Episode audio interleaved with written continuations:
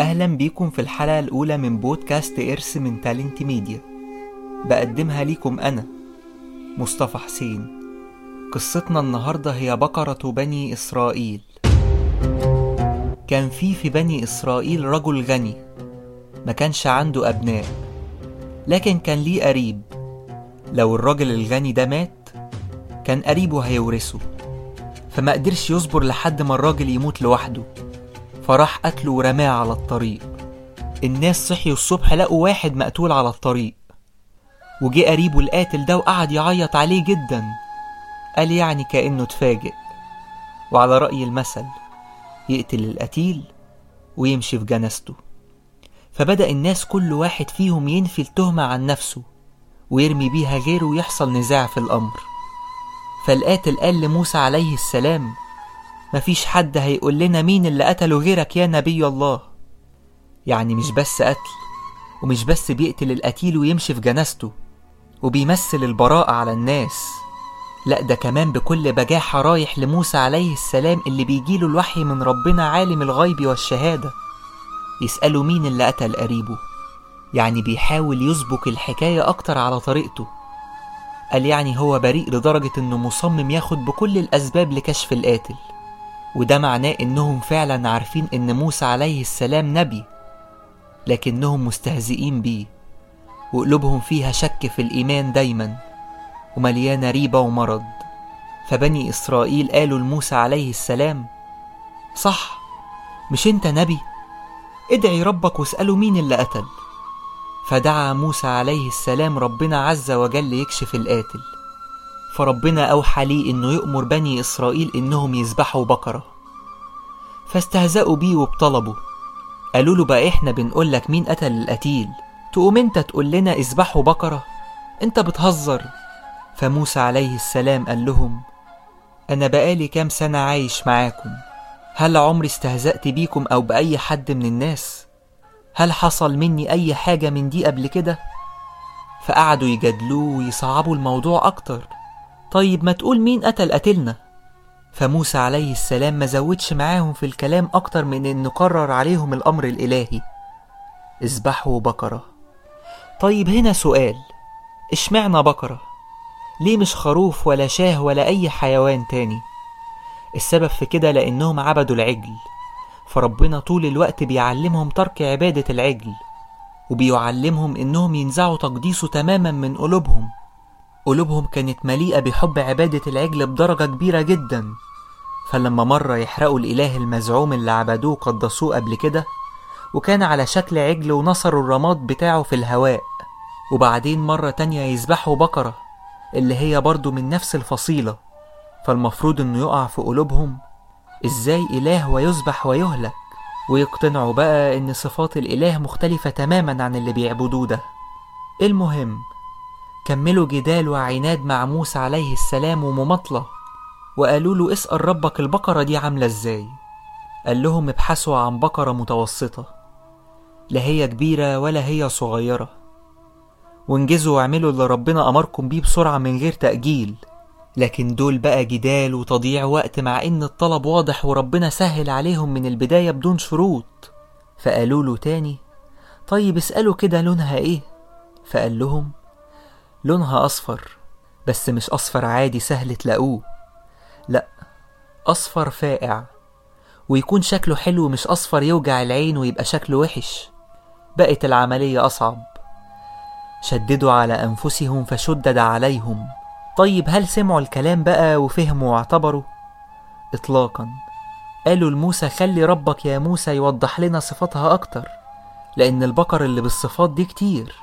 ومش هنقدر نميز البقرة المطلوبة بينهم. فقال لهم دي بقرة مدللة لا بتروح حقل تحرس ولا حتى بتسقي الزرع. ومش بس كده ما يكونش فيها أي عيب اللي هو شوفوا بقى هتلاقوها إزاي دي. وطبعا كل ده نتيجة التشدد زي ما قلنا. ربنا كان ميسرها عليهم لكن هم قعدوا يشددوا على نفسهم. بني إسرائيل بعد ما سمعوا الوصف الأخير قالوا بس انت كده جبت الوصف المطلوب زي ما إحنا عاوزين. سوء أدب متواصل مع موسى عليه السلام ومع طريقة استقبالهم لأوامر ربنا. واخدين بالكم من الفرق بين موسى عليه السلام وبينهم؟ لما ربنا أمر موسى عليه السلام إنه يلقي عصاه العزيزة عليه واللي ملوش غنى عنها عمل إيه؟ نفذ وأطاع فورا مع إن الطلب يعتبر ضد المنطق العقل البشري القاصر. يعني لسان حالنا بيقول إيه اللي يخليني أرمي عصايتي اللي بحبها من غير أي استفهام بسيط حتى عن السبب ضد المنطق النفسي والعقلي بالنسبة لأي حد. زي ما ذبح البقرة هنا بالنسبة لبني إسرائيل كان شيء ضد المنطق في اللي طلبوه من موسى عليه السلام. ومع ذلك بني إسرائيل لما جالهم الأمر حكموا العقل والمنطق فكانت النتيجة إنهم اعترضوا على أمر الله. واتهموا نبي مرسل بالاستهزاء بيهم وكأنه جاي يهزر مش جاي برسالة عظيمة. ولو إنهم سمعوا الكلام على طول بدون نقاش كان الموضوع خلص على طول وانتهى. فبدأوا يصعبوا الأمور على نفسهم ويسألوا في الأمور الواضحة. فربنا ضيق عليهم وكانوا كل ما يسألوه أكتر ربنا يضيق عليهم أكتر. وده يعلمنا إن السؤال فيما لا يفيد مفهوش أي خير بل ممكن يسوقنا في النهاية زي ما قلنا. المهم بقى قعدوا يدوروا على بقرة بالمواصفات دي مش لاقيين نهائي. لحد فين وفين لقوها عند امرأة عجوز عندها يتامى. فلما عرفت إن بني إسرائيل محتاجين البقرة بشدة مرضيتش تبيعها إلا بوزنها دهب فرجعوا لموسى عليه السلام وقالوا له الخبر. فقال لهم عليه السلام فضلتوا تشددوا على نفسكم وربنا كان مخفف عنكم.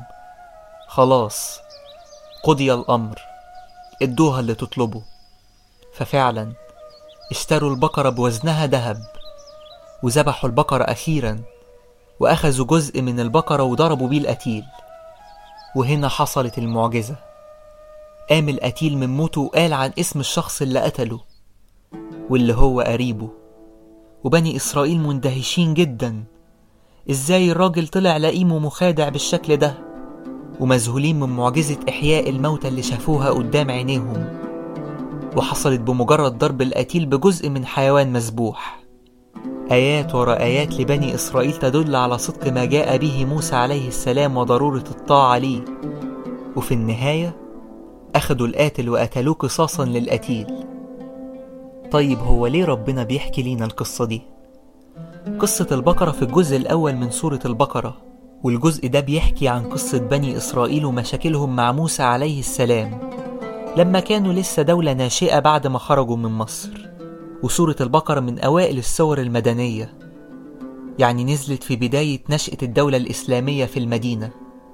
وفيها عشرات من التشريعات زي تشريعات في الصلاة وتشريعات في الجهاد وتشريعات في الزواج وتشريعات في الصيام. فربنا بيقول للمسلمين ما تعملوش زي بني إسرائيل. وتفضلوا تسألوا وتعندوا وتتباطؤوا في الطاعة. مادام أنتوا خلاص تيقنتم إن ده رسول من عند الله يبقى لما يجيلكم الأمر منه تنفذوه بدون تردد أو شك أو عناد أو جدال.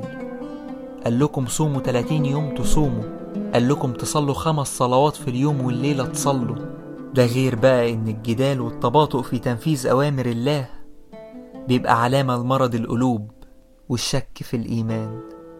بسم الله الرحمن الرحيم. وإذ قال موسى لقومه إن الله يأمركم أن تذبحوا بقرة.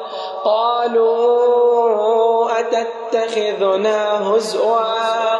قال أعوذ بالله أن أكون من الجاهلين. قالوا ادع لنا ربك يبين لنا ما هي.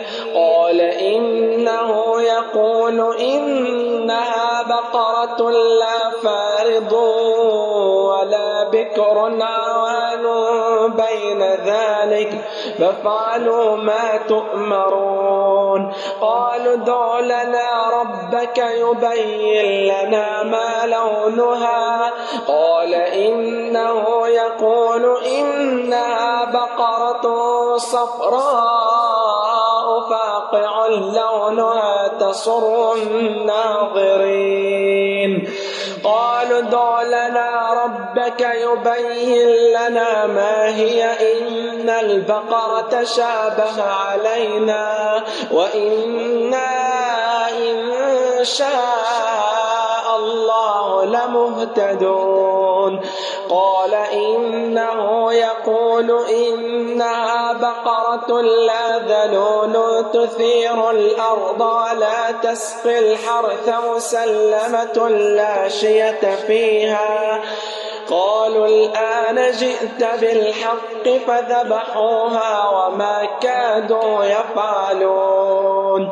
وإذ قتلتم نفسا فادارأتم فيها والله مخرج ما كنتم تكتمون. فقلنا اضربوه ببعضها كذلك يحيي الله الموتى ويريكم آياته ويريكم آياته لعلكم تعقلون. صدق الله العظيم. وبكده يكون انتهى إرث النهاردة. انتظرونا الجمعة الجاية الساعة عشرة مساء. وإلى اللقاء إن شاء الله مع قصة جديدة وإرث جديد.